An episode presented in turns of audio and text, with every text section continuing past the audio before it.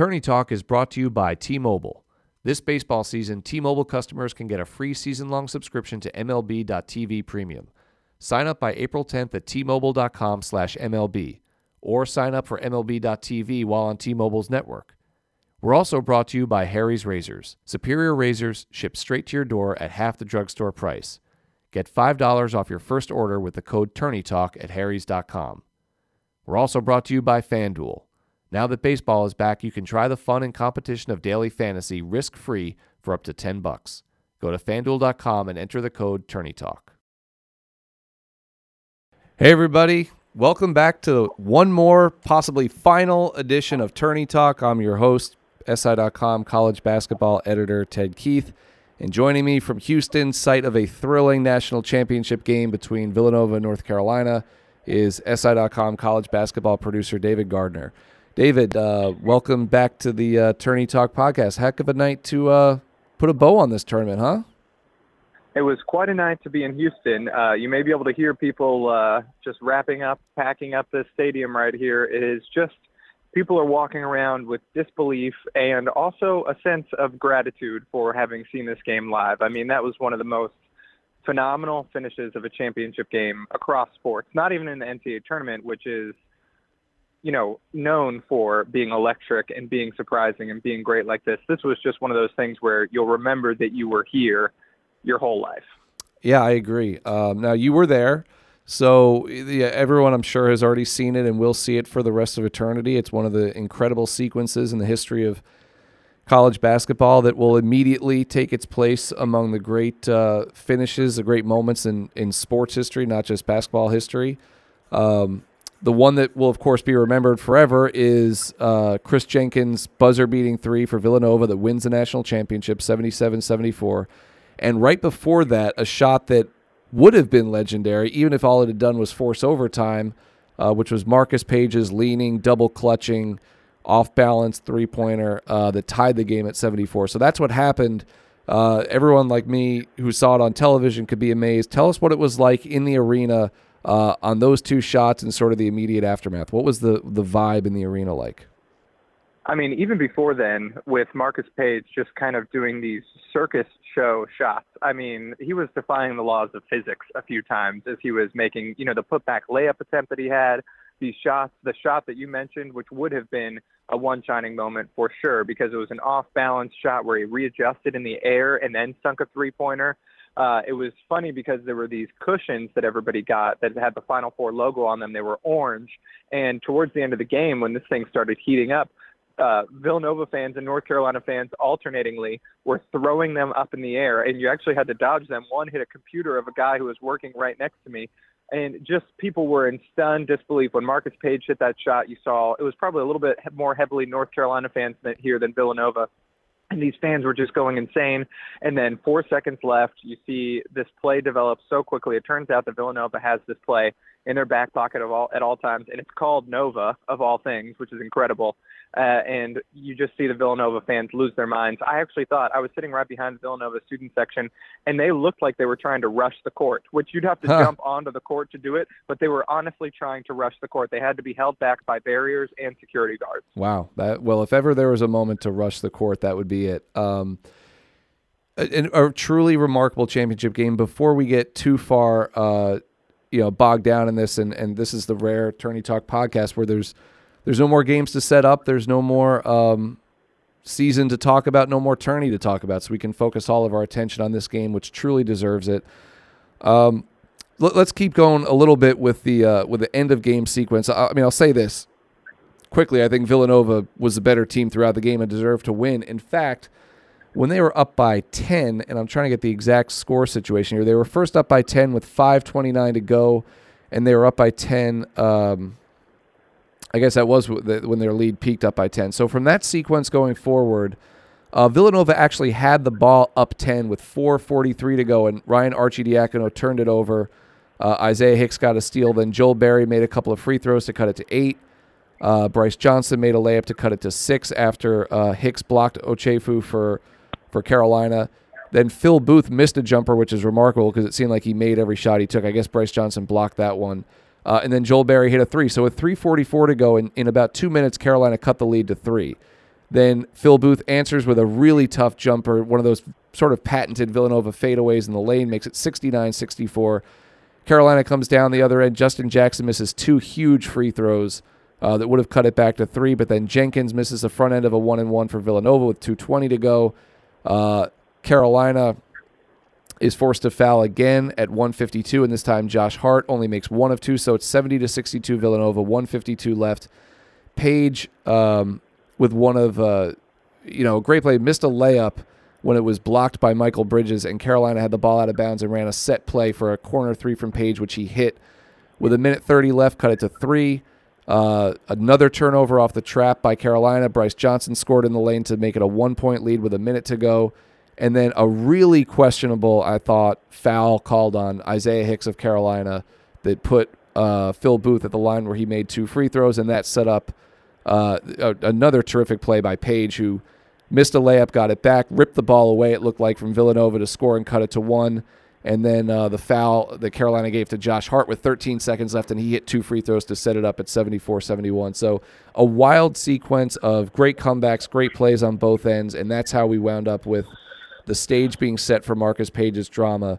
Um, so let's start here then. When it was a 10 point game when Villanova was ahead, did you sense that the game was over at that point and that it was just a matter of time, given how well Villanova was playing before they were shooting free throws and closing this out in a more traditional manner? it was remarkable just the way that Villanova executed in this game again. And we talked about it after Kansas. We talked about it after Oklahoma. Against Kansas, they played against a veteran senior, one of the best post players left in the NCAA tournament at the time, and Perry Ellis held him to four points on five shots. Against Oklahoma in the national semifinal, as a team, they put on m- one of the most impressive defensive clinics we've ever seen, and particularly against Buddy Hield, where the National Player of the Year, according to the Naismith and to the Basketball Writers Association, he was held to nine points on 12 shots. His season low was six against West Virginia. And then you come around and you go against North Carolina, a team which has a height advantage at almost every position, and you hold North Carolina to 26 points in the paint and you score 32 points in the paint yourself if not for, as you said at the beginning, North Carolina's kind of remarkable night of shooting from the three point line, particularly in the first half, this would have been a blowout. I mean, the way that Villanova executed in this NCAA tournament, it's unlike almost anything I've seen. You know, you're talking about, and it'll be compared to the 1985 game against Georgetown, but this is a run of three games, and even going back earlier, but three games against just elite opponents where they have locked down their best players. They have played defense that is at a championship level. I really feel like they deserve to do it. But getting back to your question, which was, did it feel like that this was over? It didn't feel like that. It felt like and the reason is, you know, you've got Marcus Paige on that team, and that guy just looked like he wasn't ready to lose. He wasn't ready to stop playing college basketball, and he showed it just with those unbelievable shots that he was missing. The three-pointer would have gone down in history, but honestly, the thing that impressed me the most was that put-back offensive rebound that he got. This guy who's a six-five guard and just going up against big men and not not allowing himself to be taken out of a play and keeping his team in the game at the end of it. That was just an incredible performance by Paige. He should have he's going to feel upset tonight, but he should look back, be able to look back and say that he left all of that out on the court. Yeah, no, uh, Marcus Paige, uh, someone that we've all watched for four years, um, it frankly was a better player than I ever thought he would become, and uh, was certainly a tough player. That play where he ripped a rebound away to score in close and started attacking the basket really throughout the closing minutes of the game. You could see that he just wouldn't lose, didn't want to lose. And he said after the game that he told his teammates, one more stop and we're going to overtime and we're going to win this thing. And I think most people probably felt that way. Now, look, Jenkins' shot, uh, as remarkable as it was, had it missed and they'd gone to overtime, that's not to say Villanova wouldn't have won. They very well might have, but certainly the momentum was on Carolina's side. Um, and, you know, I don't think that the game uh, was uh, won necessarily, or rather lost by Carolina uh, it was the way you want a championship game to end. It was it was won by a team that had the ball last, that made the better play last. So, um, Gardner, let's uh, you know before we get into um, talking about some of the rest of the things about the game, let's take a quick commercial break, and we'll come back and we'll talk more about a thrilling national championship game won by the Villanova Wildcats in Houston. Wish you could catch every Major League Baseball game? Well, now you can. Only T-Mobile customers get a free year-long MLB.tv premium subscription a $109.99 value for free so they'll never miss a game. Hurry and sign up by April 10th to catch any out of market game all season long. That's 2,430 games and over 7,000 hours of baseball that will never touch your data plan this season. Thanks to Binge On, only from T Mobile, you can stream your favorite team's games without using any of your data. Because T Mobile has you covered, unlike those other guys. So get your free MLB.tv premium subscription by April 10th and catch every moment all season long. Switch to the uncarrier today. And if you're already a T-Mobile customer, sign up at tmobile.com/mlb. Sign up for MLB.tv while on T-Mobile's network. New MLB.tv premium subscribers only. Blackout and other restrictions apply. Visit MLB.tv for details. Binge on available to T-Mobile customers with qualifying plan. Detectable video typically streams at DVD quality. Video from participating services doesn't count against full speed data on our U.S. network. Third-party subscription charges may apply. All right, we're back on Tourney Talk. Uh, Ted Keith and David Gardner breaking down a tremendous national championship game. You know, Gardner, there's always a rush in moments like this to talk about best ever, you know, most thrilling ever, that kind of thing. Uh, where you know, what do you think? These were back-to-back shots because I think they go in tandem. That's what makes it so great. Uh, was that these game th- this game had not one but two incredible shots that will go down in history, and the one, of course, at the buzzer to win a championship is the dream of every player who's ever played the sport. So, um, what do you think? What was sort of the consensus in the arena among those who were covering it? Uh, if not best college basketball game ever, best championship game ever, or best championship game ending ever? What did you think?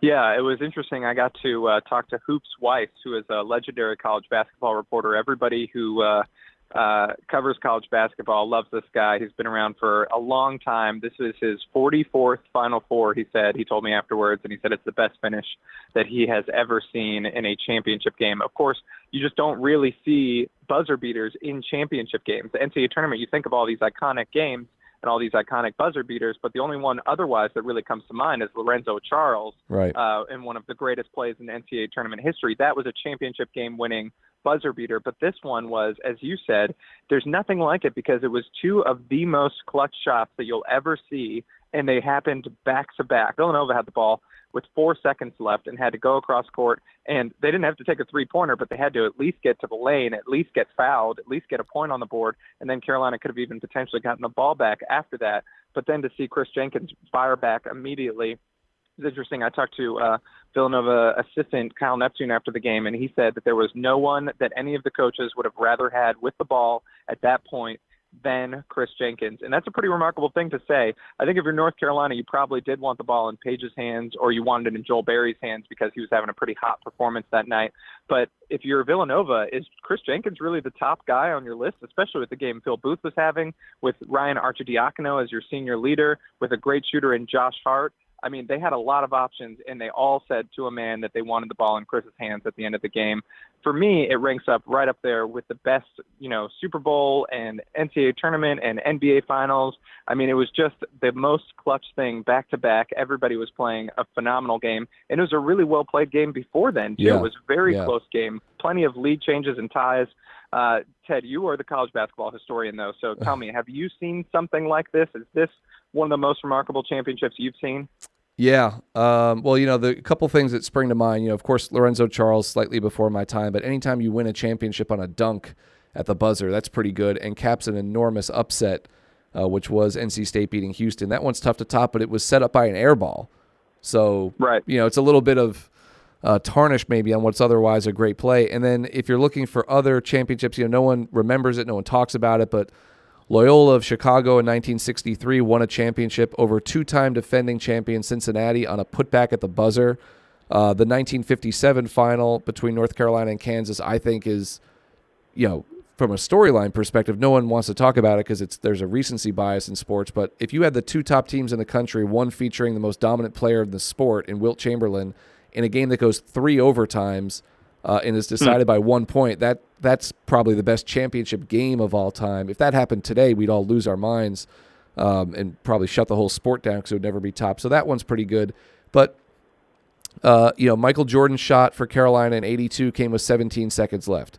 Keith Smart's shot for Indiana in 1987 came with five seconds left, and they should have stopped the clock, Syracuse, but they never called a timeout, and they had to inbound the ball with one second left. Uh, Seton Hall had a shot to beat Michigan in the final on the final play in 1989, but they didn't get a good look and they missed. Uh, you know, sort of going fast forward, Scotty Thurman hit a famous shot to beat Duke in 1994, but that came with about a minute to go, and then Duke got the ball back. Um, Arizona and Kentucky played a great game in 97 in which Anthony Epps hit a three for the Wildcats. It forced overtime, but the overtime itself was not particularly remarkable.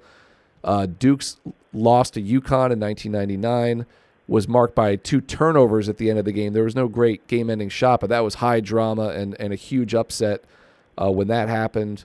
Uh, just sort of going through the memory bank here quickly. Hakim Warrick had a block on Michael Lee for Syracuse to beat Kansas in 2003, but even then, Kansas had another shot that could have tied or won. Um, Illinois missed a shot that would have tied Carolina in the final 10 seconds in 2005. Of course, Mario Chalmers shot for Kansas in 2008, but all that did was force overtime. Uh, and the Gordon Hayward shot in 2010 for Butler, sort of the all time what if shot, because that was the perfect Cinderella Hoosier storyline in a game being played in Indianapolis. And you couldn't have scripted a better, um, you know, David and Goliath match than Duke against Butler, but that shot didn't go in. And then uh, the last few years, we haven't had a championship final uh, that really went sort of down to the wire in that respect. So um, I think this one takes the cake because it is. I think if it's remembered as both shots, then it really takes the cake. You know, Jenkins' shot yeah. all by itself is is remarkable and deserves to stand alone. But when you package it with Paige, now you've got two shots, and that's. I mean, you'll never unless someone gets three crazy shots in a row, you're never going to top it. Now, the one thing I'll say about Jenkins' shot, um, eh, to just bring it more into the present day, um, Villanova got exactly what I would think they wanted to get you know, whether it was Jenkins or not, you, you know, you can sort of argue the point, I suppose. But uh, from a perspective of of uh, a, that was basically a warm up jumper. I mean, from where he took it yeah. on the floor, it was about I'm going to guess 25, 26 feet away. I mean, it's not like he shot a running half court heave like Gordon Hayward did that clanks off the rim in in Hayward's case, or if this had like banked in or something, and you know Carolina fans would have been even more beside themselves. This was a shot that Villanova was capable of getting in that situation. As you said, they had a play for it. They ran it exactly the right way. Carolina obviously didn't defend it very well, but you know, at the end of the day, they were willing to take their chance that Villanova, despite how well they shot all tournament long, was not going to make a shot from 26 feet to win the game, and that's what they did. And uh, it's a heck of a way to win a national championship because Villanova will now, uh, you know, talk about tough to top how could you top their win over Georgetown in 1985, maybe the most iconic upset in the history of the sport? And they might have just found a way to top it by winning a game like that because the Villanova Georgetown game in 85 didn't have that one singular highlight. I mean, people talk about a Harold Jensen jumper from the wing with 2:30 to go that gave them the lead, but there was 2:30 to go. This is at the buzzer to win the national championship, the shot that millions of people dream of taking and making, and he did it for the entire world to see, and he deserves every bit of praise that he is going to get for the rest of his life. He'll never buy a meal in Philadelphia again. Uh, he's he's carved out his place in the history of sports. Kris Jenkins, amazing. Hats off to him. Great shot. And also, I mean, the incredible thing was for all of them to say that they wanted Jenkins to have that shot, and for the play to be designed in part for him to have a look. If not, you know, there were other options on the play, but part of it was for him to have a look for Arch to create space for him and then to flip the ball back to him as he did. Is a guy who was one for three from the three point line. It's not like he was just making it rain all game. It wasn't just this guy who was the hot hand or anything by any means. He wasn't even Villanova's best offensive player, not even their second best offensive player on the game, probably. You look at Phil Booth and Ryan Arcidiacono as their two leading scorers, and Kris Jenkins is behind. But again, a well designed, a well executed play. This was something that they said that they practice every single day, a four seconds left end of game situation and it showed that play was executed perfectly. Yeah. And also really just handed off to Ryan Arcidiacono.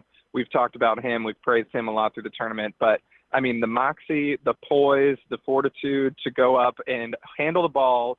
I mean, Kris Jenkins made the shot, but Ryan created the space for him to make that shot. Like you said, it was a warm-up jumper. He was wide open because yeah. of the way Arcidiacono handled the ball, got his teammate into position. Um, I talked to uh, Seth Davis, our colleague, after the game, and we were talking a little bit about. Do you remember there was this guy by the name of Jay Wright before the NCAA tournament began, who could never get it past the first weekend of the tournament. He'd only done it once in 2009, and then remarkably kind of stumbled his way into this one. Uh, what does this do, in your opinion, to Jay Wright's legacy? I mean, these were well, well, well coached games to yeah. finish the season. Well, there, there's no doubt that Villanova, at the end of the day, was the best team in the country, and their their re- efficiency ratings reflected that. Their ranking, they were number one in the country in mid February, reflected that. Their status as the dominant team in the Big East reflected that. That loss to Seton Hall gave people in the, in the Big East tournament final gave people an excuse to say, "Here comes same old Nova, paper tiger." You know they'll shoot themselves out of the tournament, and you know that's the end of them. And to their extreme credit, they became a far, far better team in the NCAA tournament than I think anybody expected them to be. That's coaching. You know, you don't shoot 58% game after game after game by accident. He had his guys absolutely prepared. They ran their offense perfectly. They never seemed rushed.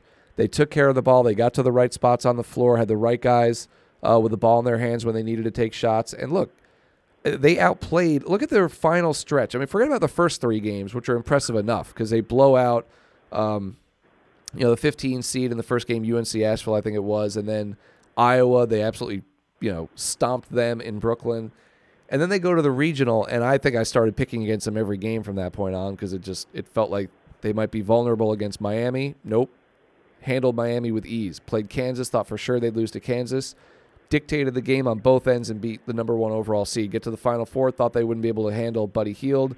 They only win by the biggest margin in the history of the Final Four, and then they get to play North Carolina. And I thought that they wouldn't be able to match up with Carolina inside and uh, on the boards, and that that would be enough for Carolina to win. And instead, they limited Carolina, which had come in shooting something around 64% or something from two point range, while Carolina shot lights out from three, which I think stunned everybody.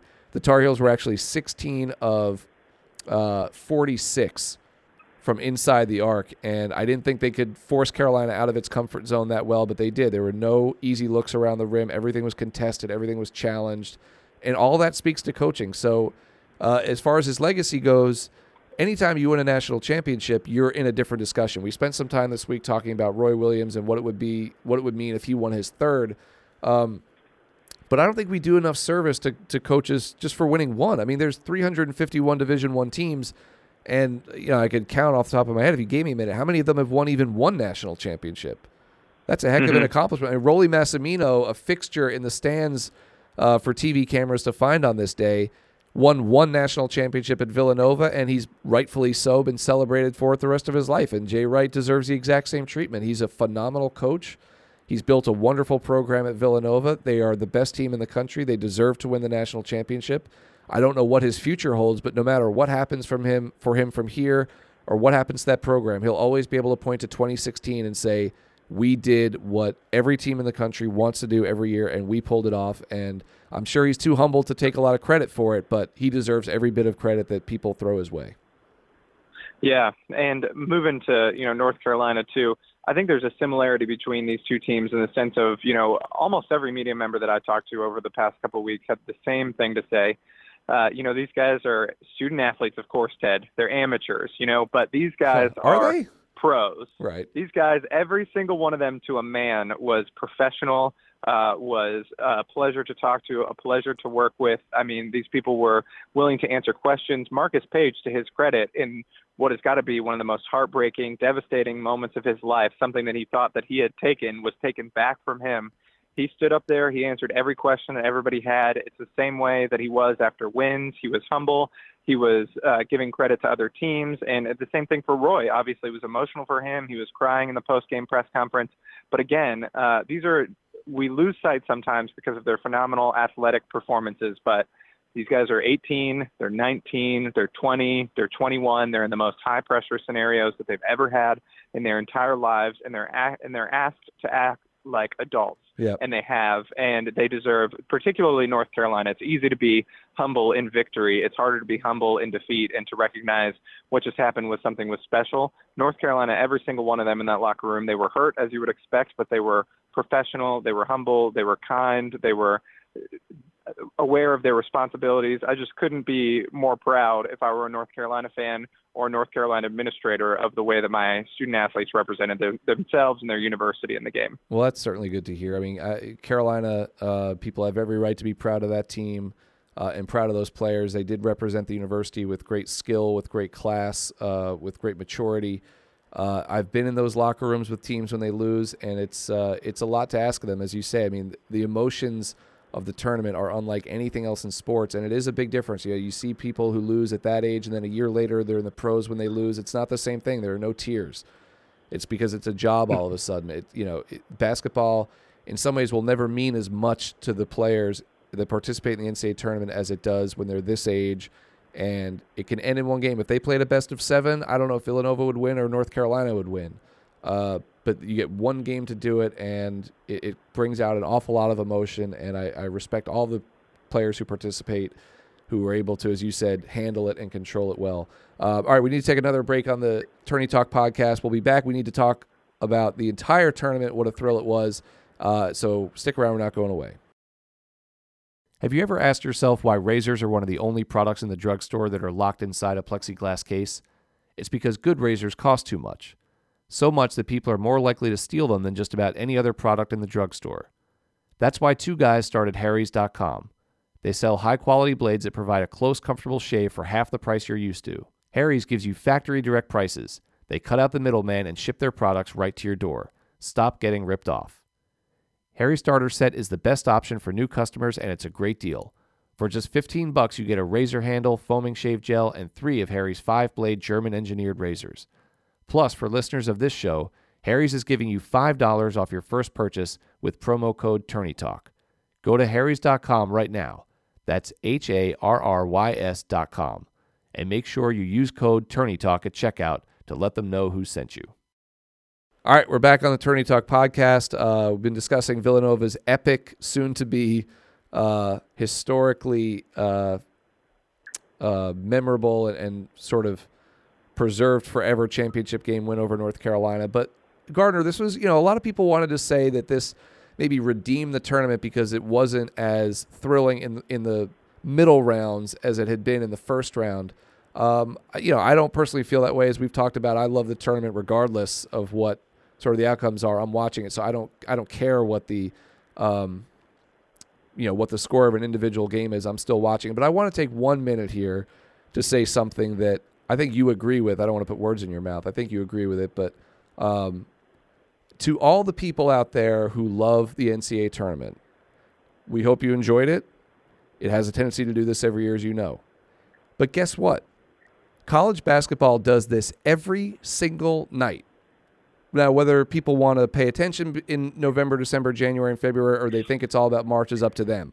But thrilling games, battles between great teams that go down to the wire that have amazing performances by kids who, as you say, are supposed to be amateurs. Uh, this happens with regularity. If you like what you saw in Houston on Monday night, then you will like it just as much when you're watching a game in Lawrence, Kansas in January, or Lexington, Kentucky, or Des Moines, Iowa, or Los Angeles, California, or Durham, North Carolina, or anywhere else you can think of. Um, it is the, the NCAA tournament is many things, and it is a testament to the beauty and the joy of college basketball. It does this every year. It does it every March.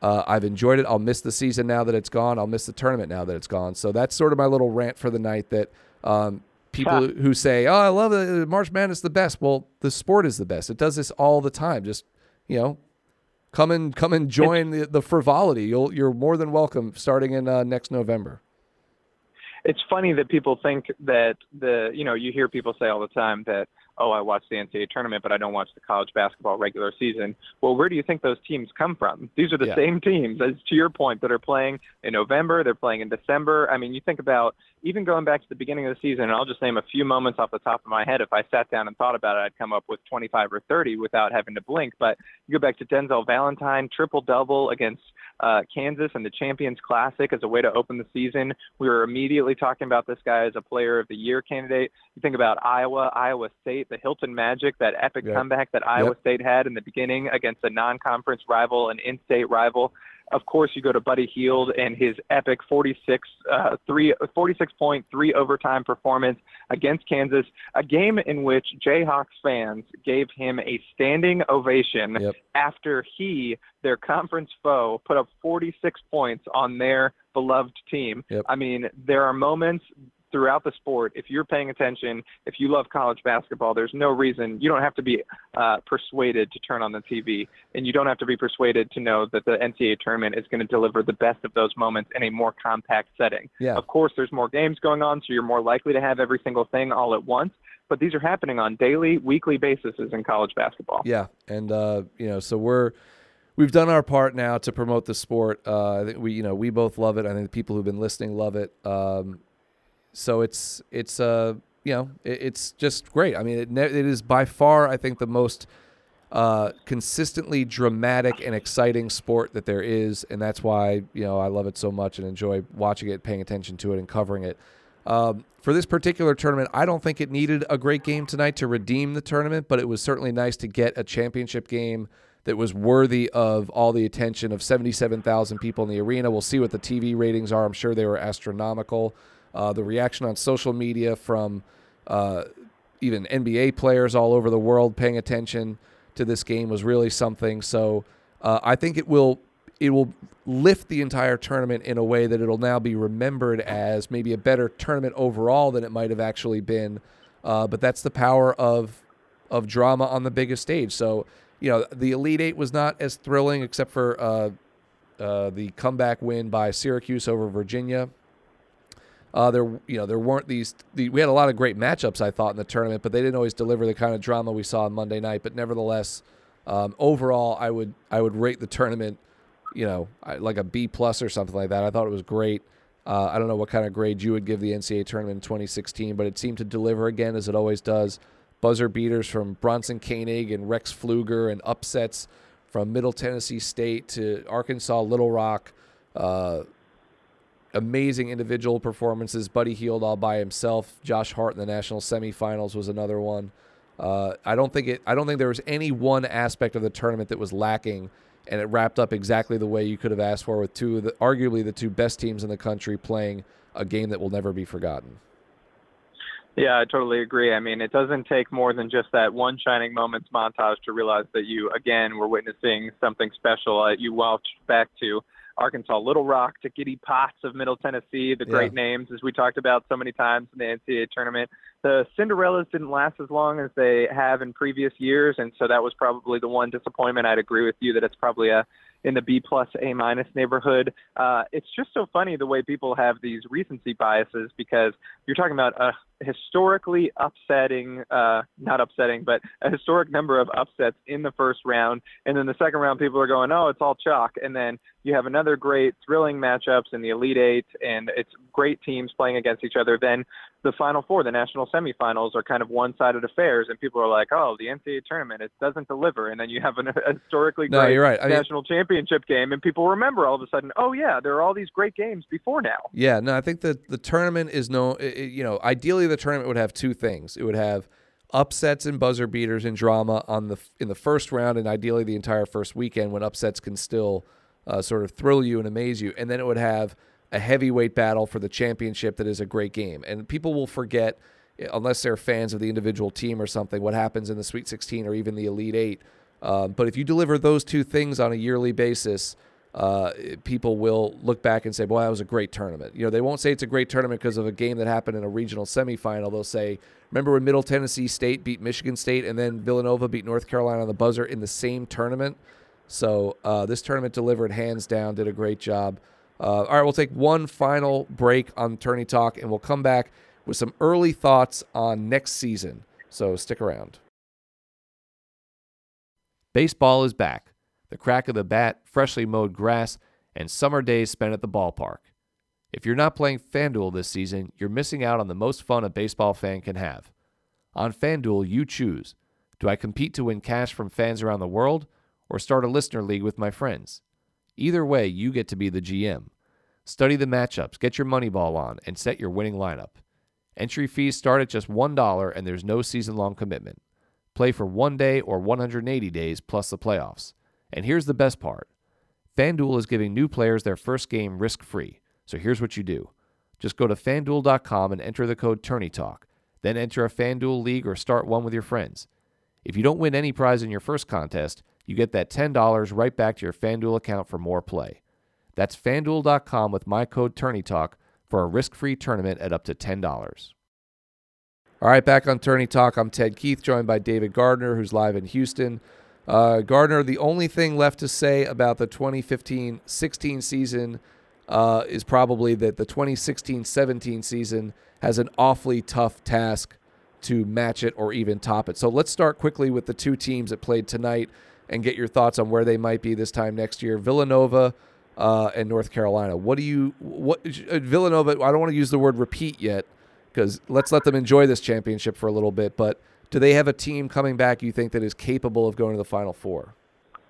Yeah, we were just having this discussion among a few SI writers, and uh, I think the consensus was that Villanova will probably be either the preseason number one, which they deserve based on their uh, performance here tonight, or the preseason number two, because as we'll talk about uh, briefly, I'm sure Duke is bringing in a recruiting class for the ages. A uh, Kentucky has not brought in a, a recruiting class like what Duke is bringing in right now.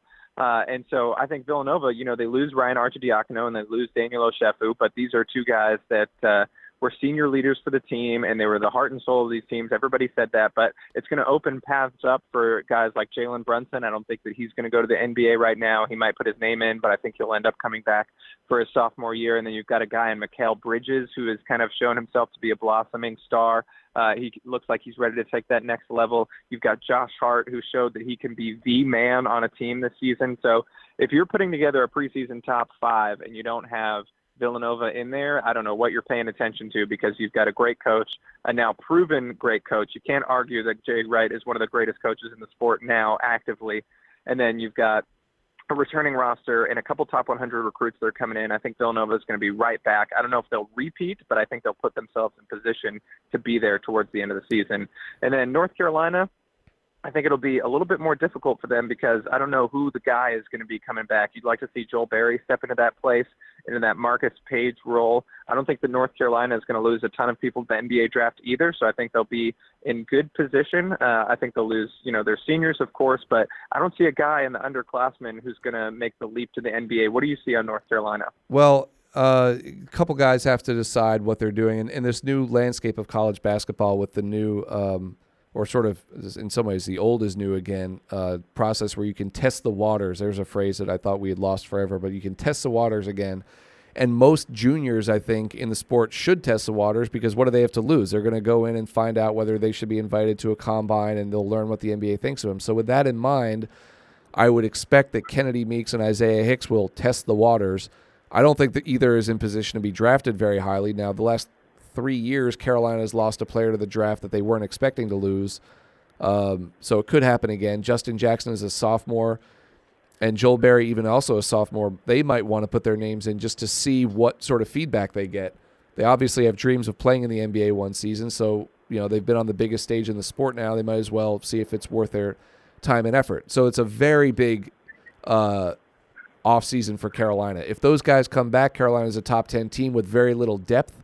We saw how valuable depth was to them in this tournament. Um, if any of those guys leave, that depth is severely tested because they don't have a lot of quality behind them. The misses on the recruiting trail will hurt them. Uh, but if Justin Jackson and Joel Berry and Theo Pinson and Kennedy Meeks and Isaiah Hicks are your starting five next year, you're a top 10 team. Um, but as you say, it looks like the best teams in the country are going to be Villanova, Duke, and probably Kentucky to start the season uh, which is not that you know unfamiliar. It's, it's, sort of all the familiar faces, and then we'll have to see who stays and who goes. You know, uh, just to take a look at the other teams in the Final Four. Oklahoma loses Buddy Hield, so we wouldn't expect to see them back. Syracuse loses Trevor Cooney and could lose Malachi Richardson. Virginia was a number one seed. They lose Anthony Gill and Malcolm Brogdon. Those are two huge losses for them. Uh, a real test of Tony Bennett's system. Kansas loses Perry Ellis and nobody else really. Wayne Selden declared for the draft and Cheick Diallo declared for the draft, which was sort of a kind of a joke, and as we talked about off air. Um, so it'll be a lot of the same familiar faces, and they'll all be playing with a goal of getting exactly to the spot where Villanova found themselves tonight, with the ball and a chance to win the national championship, and they pulled it off. And and it's uh, you know, it's it's one of the things that I think is most interesting about the tournament is that you can look back every year and say, man, you know, what a great year Kansas had, what a great year Virginia had, and they didn't even get to the Final Four. You know, what an amazing what a year. great year Michigan State had. Yeah, Michigan State. They didn't even make it out of the first round. What a great year Oklahoma had, and they're going to be remembered for being on the wrong side of the biggest blowout ever. What a great year North Carolina had. There had been, uh, I think, three other teams in the last 40 years at Carolina that won the ACC regular season outright, the ACC tournament, and got to the Final Four. And only one team gets to say that they were the national champions and the best team in the sport. That that team this year is Villanova, um, and so history will not remember. They'll remember Carolina maybe because they were in this game, but they won't remember Michigan State. They won't remember Virginia or Kansas. Um, and that's that speaks to some ways the cruelty of the tournament. If you played a best four out of seven, Middle Tennessee is not beating Michigan State, and Michigan State might very well have won this national tournament if uh, that were the way it was, but it's not. So that's you take the good with the bad. Uh, we lost some teams early that would have been fully capable of doing exactly what Villanova did, which is cut down the nets.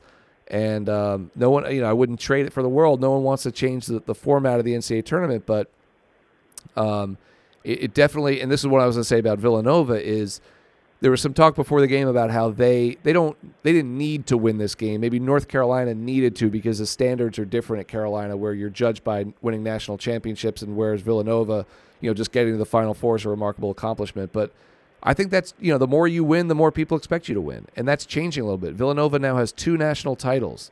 Uh, off the top of my head, I, I'm thinking of five Final Fours for them, if I'm not wrong.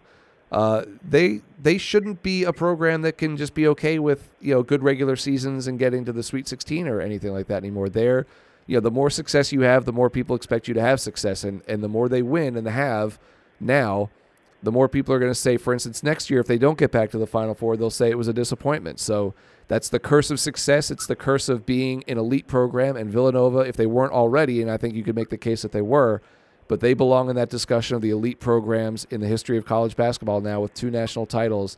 Uh, and it, it ratchets up the pressure on next year's team for them a little bit, but I'm sure they'd rather have that pressure of being defending national champions than defending national runners up. Hmm, absolutely. And I think the conversation uh, between us for this tournament, I mean, it's got to end where it began and where this, you know, season ended, which is Kris Jenkins. I mean, this guy every single person who's played basketball, who's dreamed of playing college basketball, dreamed of even playing in the pros, has sat in the driveway in front of the hoop or the court in your neighborhood, has counted down in their heads, gone five, four, three, two, one, taken the shot, saw it go in.